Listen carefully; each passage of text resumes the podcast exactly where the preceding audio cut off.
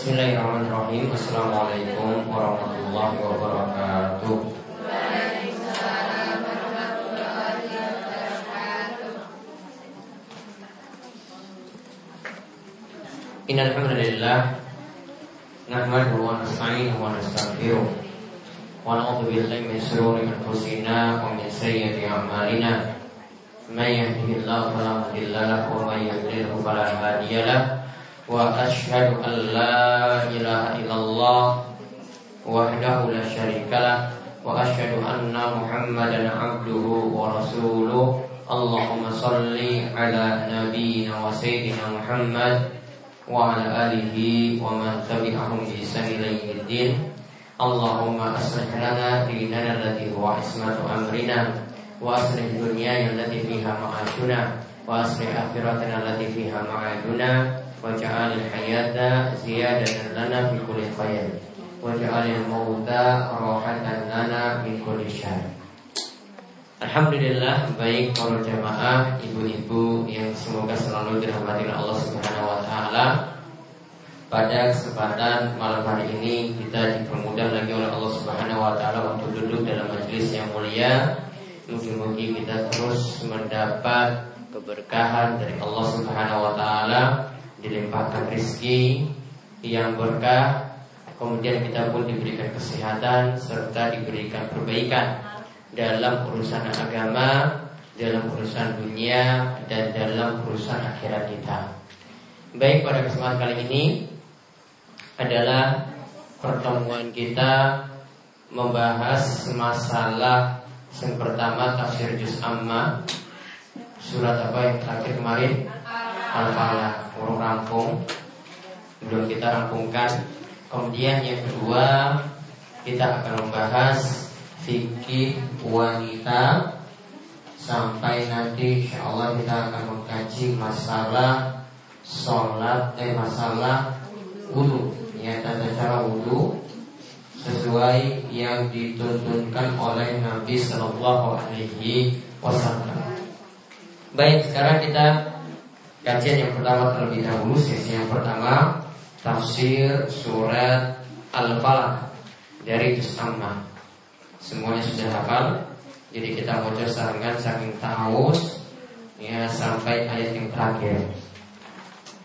Ayo saking taus. A'udzu billahi minasy syaithanir rajim. Bismillahirrahmanirrahim.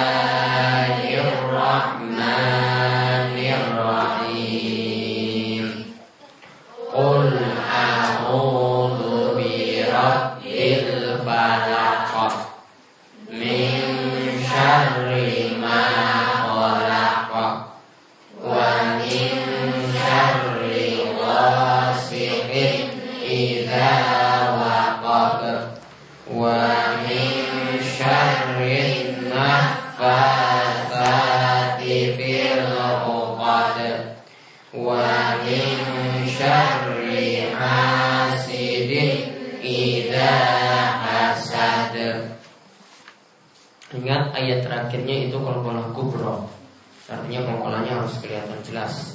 Kalau nggak diprotes nanti, ya. Jadi birok bil falaka, min syarri ma khalaqa, idza waqab, fil uqad, idza hasad.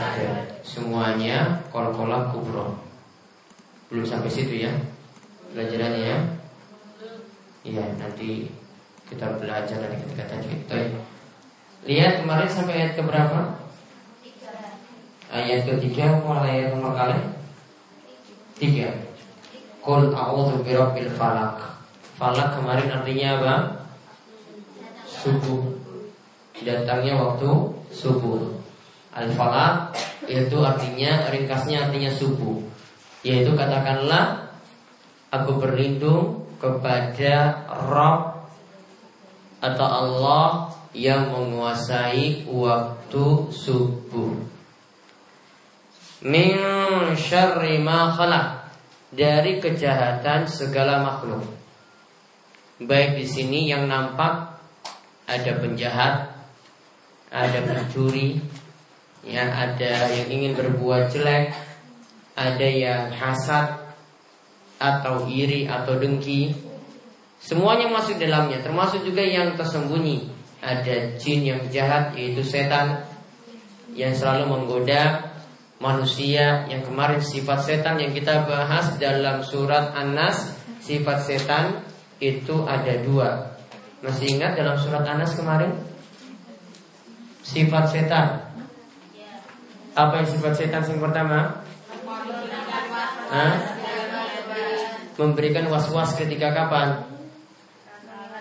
Ketika lalai dari mengingat Allah. Terus nomor kali?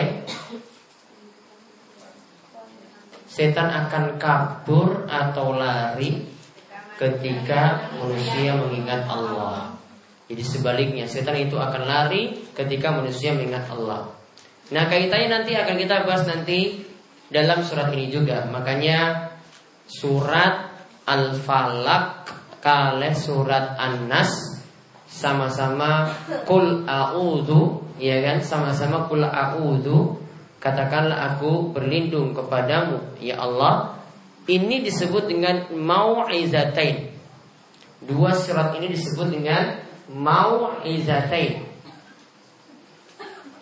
Artinya dua surat yang digunakan untuk meminta perlindungan dari yang jelek-jelek. Dua surat yang digunakan untuk meminta perlindungan dari yang jelek-jelek. Nanti saya akan bahas mungkin setelah Al-Ikhlas saja. Kapan kita baca surat Al-Ikhlas, kapan kita baca surat Al-Falaq, kapan kita baca surat An-Nas berbarengan, ya, itu nanti ada keutamaan-keutamaannya. Baik. Yang ketiga, wa min syarri ghasiqin idza waqab.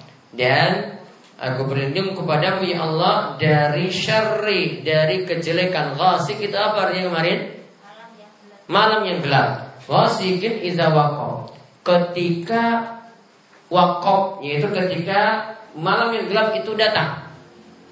Berarti malam yang gelap yang kemarin sudah disebutkan selalu atau biasa mendatangkan kejelekan. Ya pun dicatat toh? Ya, malam yang gelap itu biasa datang kejelekan. Maka kejahatan itu biasa ada di malam hari. Kecolongan, pencurian, penipuan biasa di malam hari. Kemudian diganggu setan, kesurupan juga di malam hari. Oleh karena itu diantara kiat yang Nabi shallallahu alaihi wasallam ajarkan kepada kita, adab ketika di dalam rumah, saat sudah waktu maghrib anak-anak itu tidak boleh keluar rumah. Ya, anak-anak tidak boleh keluar rumah sendirian. Karena apa? Setan ketika itu berkeliaran, apalagi cewek-cewek ini loh. Ya, seng nong-nong. Ya, tidak boleh berkeliaran, setan lebih suka lagi. Terus yang ayat keempat ini yang kita bahas. Wa min syarrin nafasati fil uqad. Dan dari kejelekan an-nafasati fil uqad. Coba di Al-Qur'an terjemahan artinya apa? Dan dari kejahatan perempuan tukang sihir yang meniup pada buhul-buhul. Jadi yang namanya setan atau tukang sihir, dia punya setan itu punya pengikut yaitu tukang sihir. Ini tak jelas guys, nanti, nanti baru catat. Ya, setan itu punya pengikut yaitu tukang sihir. Tukang sihir ini biasa dia pasang mantra-mantra itu di orang yang nanti akan disihir. Yaitu bisa jadi jimat, bisa jadi pelet. Nah, ini adalah suatu bentuk kejelekan. Yang salah satu bentuk kejelekan yang kita juga minta perlindungan agar kita tidak kena sihir. Maka di antara surat yang ampuh yang dibaca biar tidak terkena sihir yaitu surat ini, surat Al-Falaq. Karena berisi di dalamnya kita meminta perlindungan pada Allah dari gangguan tukang sihir. Maka tulis di antara bentuk kejelekan yang mengganggu manusia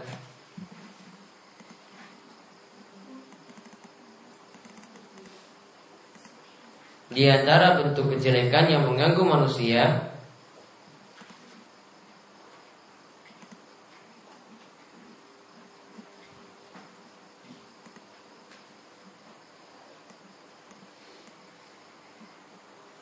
Di antara bentuk kejelekan manusia itu adalah bahaya dari tukang sihir.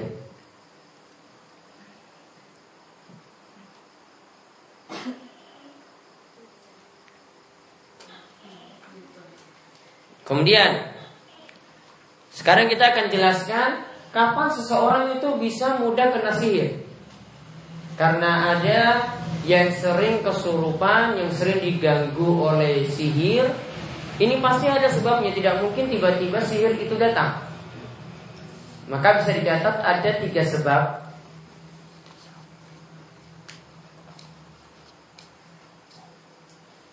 Seseorang bisa terkena sihir.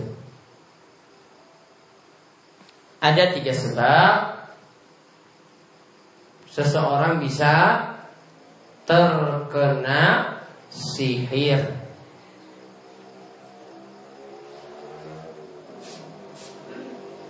Yang pertama, lalai dari mengingat atau berzikir pada Allah. Lalai dari mengingat atau berzikir pada Allah. Terus yang kedua,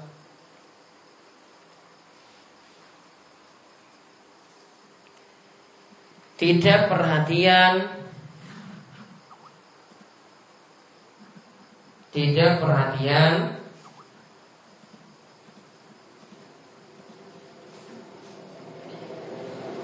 untuk melakukan ibadah seperti sholat.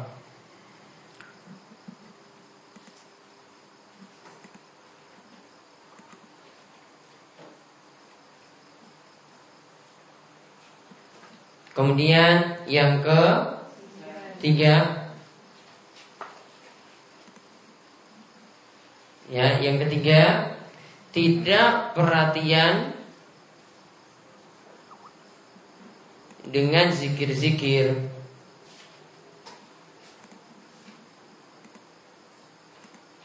Yang dibaca pada waktu tertentu.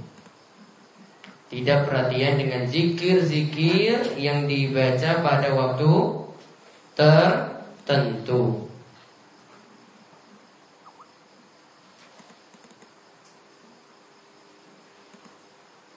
Contohnya misalnya bacaan zikir pagi petang, zikir sebelum tidur. Dan nanti saya akan sebutkan cara mengobati sihir nanti. Tiga ini ya. Jadi intinya semuanya itu kembali karena tidak mau zikir. Kalau orang sudah rutin zikir, ini sudah diganggu, ya. Minimal dia itu tidak diganggu, dia pokoknya sangat kecil sekali itu diganggu oleh setan, sangat kecil sekali diganggu oleh sihir. Dan Allah Subhanahu wa taala sebutkan sendiri dalam surat Az-Zukhruf ayat ke tiga puluh enam, "Wa may ya'shu 'an dzikri rahmani nuqayyid lahu syaitanan fa huwa lahu qarin." Dan siapa yang berpaling dari berzikir pada Allah, maka aku akan, ya, yaitu kami, yaitu Allah, akan jadikan setan sebagai qarin, sebagai teman dekatnya. Kalau lalai dari berzikir, maka setan dijadikan teman dekatnya. Maka kalau sudah jarang-jarang zikir, ya, apalagi pikirannya kosong, sudah setan langsung masuk. Dan akhirnya orang itu mudah kesurupan, mudah juga terkena sihir, mudah terkena pelet dan seterusnya. Nah sekarang dicatat kiat-kiat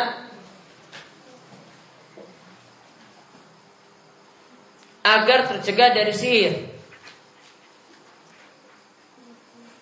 Kiat-kiat agar tercegah dari sihir. Bagaimana biar kita tidak kena sihir?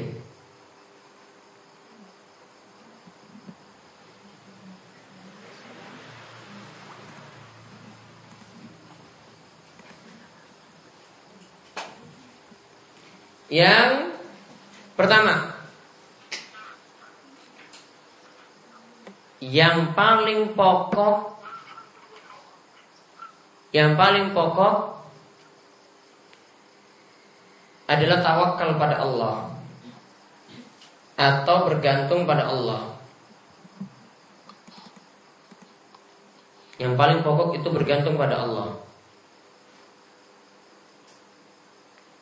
Sebagaimana yang Allah Subhanahu wa taala sebutkan dalam ayat Al-Qur'an, "Wa may yatawakkal 'alallahi fahuwa hasbuh." Siapa saja yang bertawakal pada Allah, maka Allah yang akan mencukupi urusannya. Yang kedua, al-muhafadhu 'ala azkar subah wal masa. Yaitu rutinkan baca zikir pagi dan petang.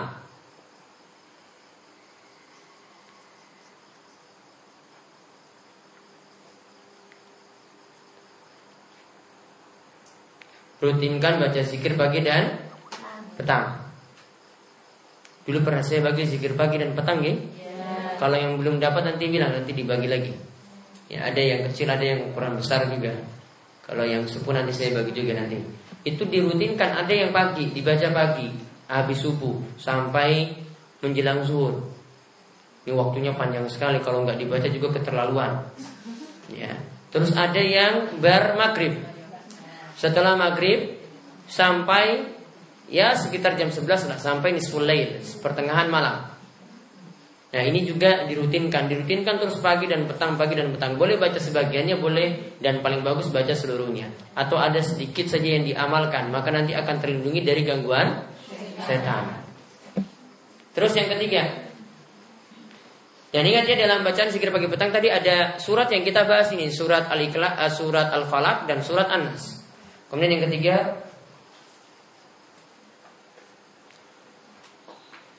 baca surat Al-Baqarah di rumah.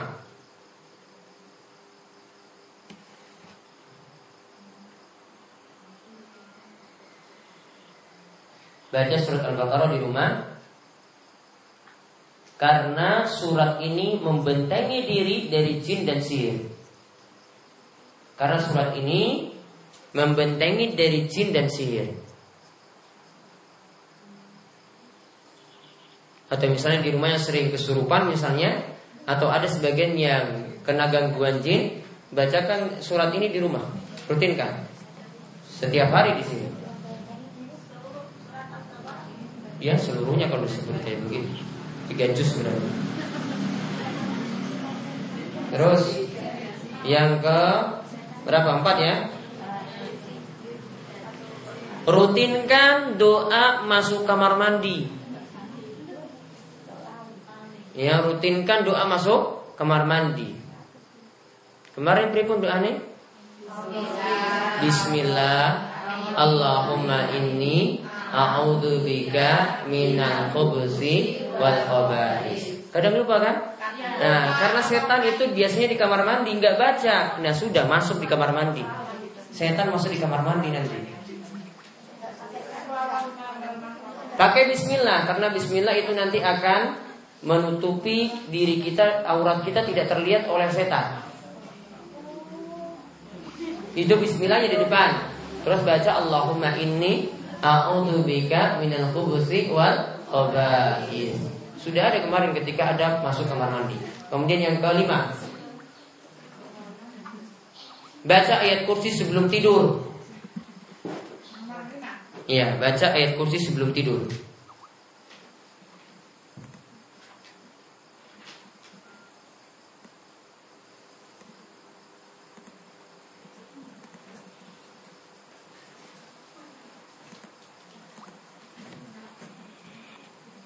Ya, baca ayat kursi sebelum tidur. Ayat kursi Al-Baqarah ayat dua ratus lima puluh lima itu dibaca Allahu la ilaha illa huwal qayyum sampai selesai. Sebelum tidur rutinkan itu. Apalagi punya faedah, setan sendiri yang jelaskan. Jadi ketika Abu Hurairah itu didatangi setan sampai tiga kali, ya, Abu Hurairah itu menangkap setan ingin mencuri harta zakat, yaitu ingin mencuri zakat fitrah. Ha, kali pertama ditangkap, ya dia bilang, waduh saya ini orang butuh. Ya akhirnya Abu Hurairah kasihan dia lepas. Yang kedua, ya seperti itu pula, dilepas pula. Yang ketiga, Nabi shallallahu alaihi wasallam sudah ingatkan, nanti besok setan itu akan kembali lagi. Ya, namun Nabi sebelumnya tidak beritahu kalau itu setan.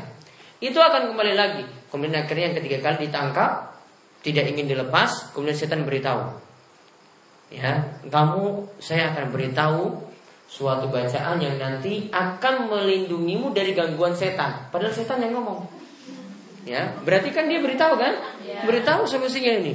Kamu mau aman dari gangguanku, berarti kamu harus baca ini. Setan sudah beritahu. Ya, maka setan ajarkan ketika itu baca ayat kursi sebelum tidur. Nah, lalu kan Abu Hurairah kan nggak langsung percaya, wong setan yang ngomong kok masa saya percaya. Maka dia tanya kepada Nabi shallallahu alaihi wasallam terlebih dahulu, wahai Nabi, ini ada yang seperti ini ngajari saya itu ayat kursi sebelum tidur. Baru Nabi shallallahu alaihi wasallam benarkan, iya itu betul bisa kamu amalkan. Namun tadi itu adalah setan. Kali ini dia jujur, kali ini tok, berarti sebelumnya atau seterusnya dia itu penipu, pembohong dan seterusnya. Nah, jadi itu khasiatnya setan yang memberi tahu sendiri kepada Abu Hurairah ketika itu. Kemudian yang keenam, yaitu membaca ayat kursi di pagi dan malam hari. Yaitu maksudnya di sini ayat kursinya dibaca pada zikir pagi dan petang tadi. Petangnya maksudnya pada maghrib. Jadi baca zikir, baca ayat kursi di pagi dan malam hari.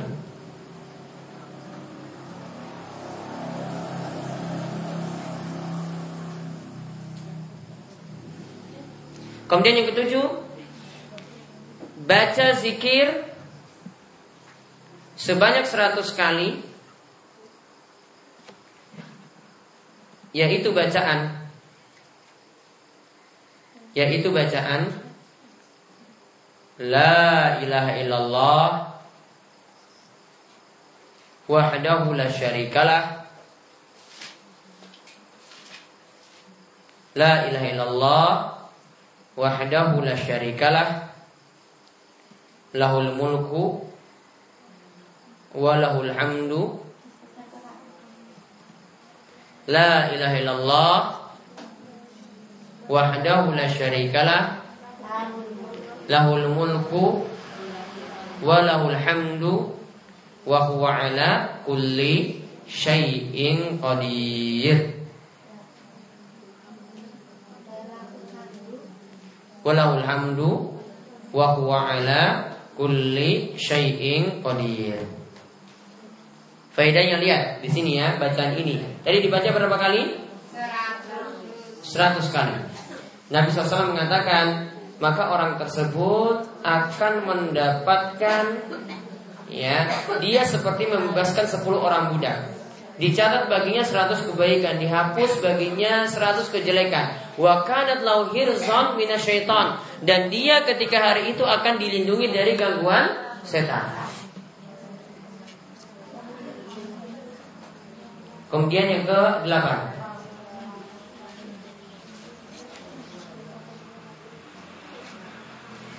yaitu baca doa ketika keluar rumah. Baca doa ketika keluar rumah.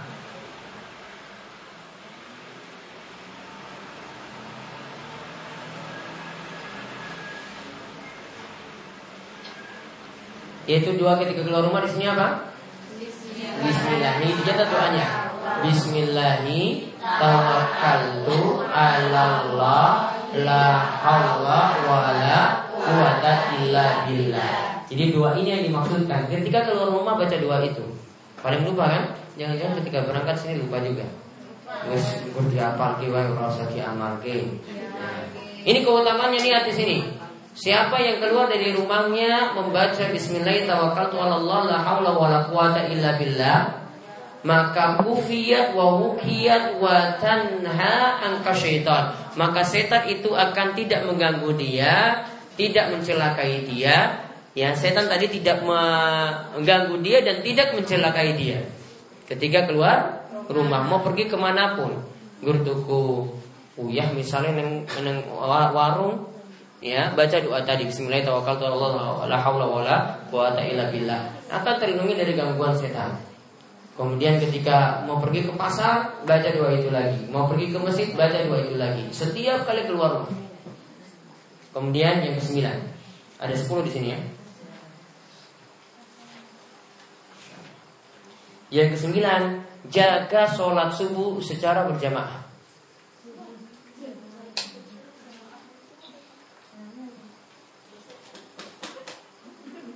Di masjid, bagi laki-laki.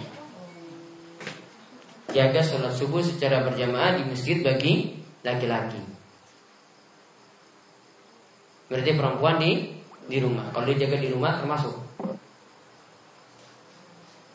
Keutamaannya dilihat, man sholat subuh fi jama'atin fahuwa fi dhimmatillah. Siapa yang menjaga sholat subuh secara berjamaah, maka dia berada dalam jaminan Allah. Zimmatilah di sini dikatakan oleh para ulama yaitu gangguan dari makhluk manapun, gangguan dari orang lain, gangguan dari setan, gangguan dari makhluk jahat, gangguan dari penjahat akan dilindungi oleh Allah Subhanahu wa taala.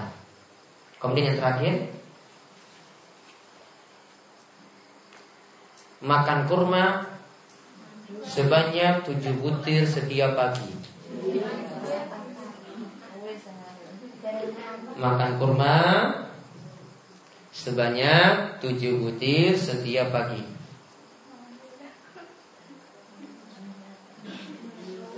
Yang lebih utama adalah kurma ajwa. Di dalam kurung ya. Yang lebih utama adalah kurma ajwa. Namun kenapa tadi saya katakan kurma saja? Karena kurma ajwa saat ini itu sebenarnya kata para pedagang kurma itu cuma merek. Jadi bukan kurma ajwa yang Nabi shallallahu alaihi wasallam itu maksudkan dahulu. Kalau orang yang makan kurma ajwa, Nabi shallallahu alaihi wasallam itu katakan man tasabbaha sab'a tamaratin min ajwa. Siapa yang di pagi hari, ingat berarti pagi hari ya, kalau bisa ini jadi makanan pertama. Dia menyantap kurma ajwa sebanyak tujuh butir. Ya, kemudian lam yadurra sihrun wala sammun, maka sihir tidak akan mengganggunya, racun juga tidak akan mencelakainya. Itu gara-gara makan kur kurma tujuh butir setiap pagi. Tidak bisa diganti. Orang tempe tempe nggak bisa diganti, madu nggak bisa. Dia tekstualnya katakan kurma ya kurma. Sepuluh kiat. Itu silakan dilakukan biar selamat dari gangguan sihir, gangguan setan. Ya, demikian yang kita bahas pada sesi yang pertama. Wassallallahu ala nabiyina Muhammadin wa ala alihi wasallam.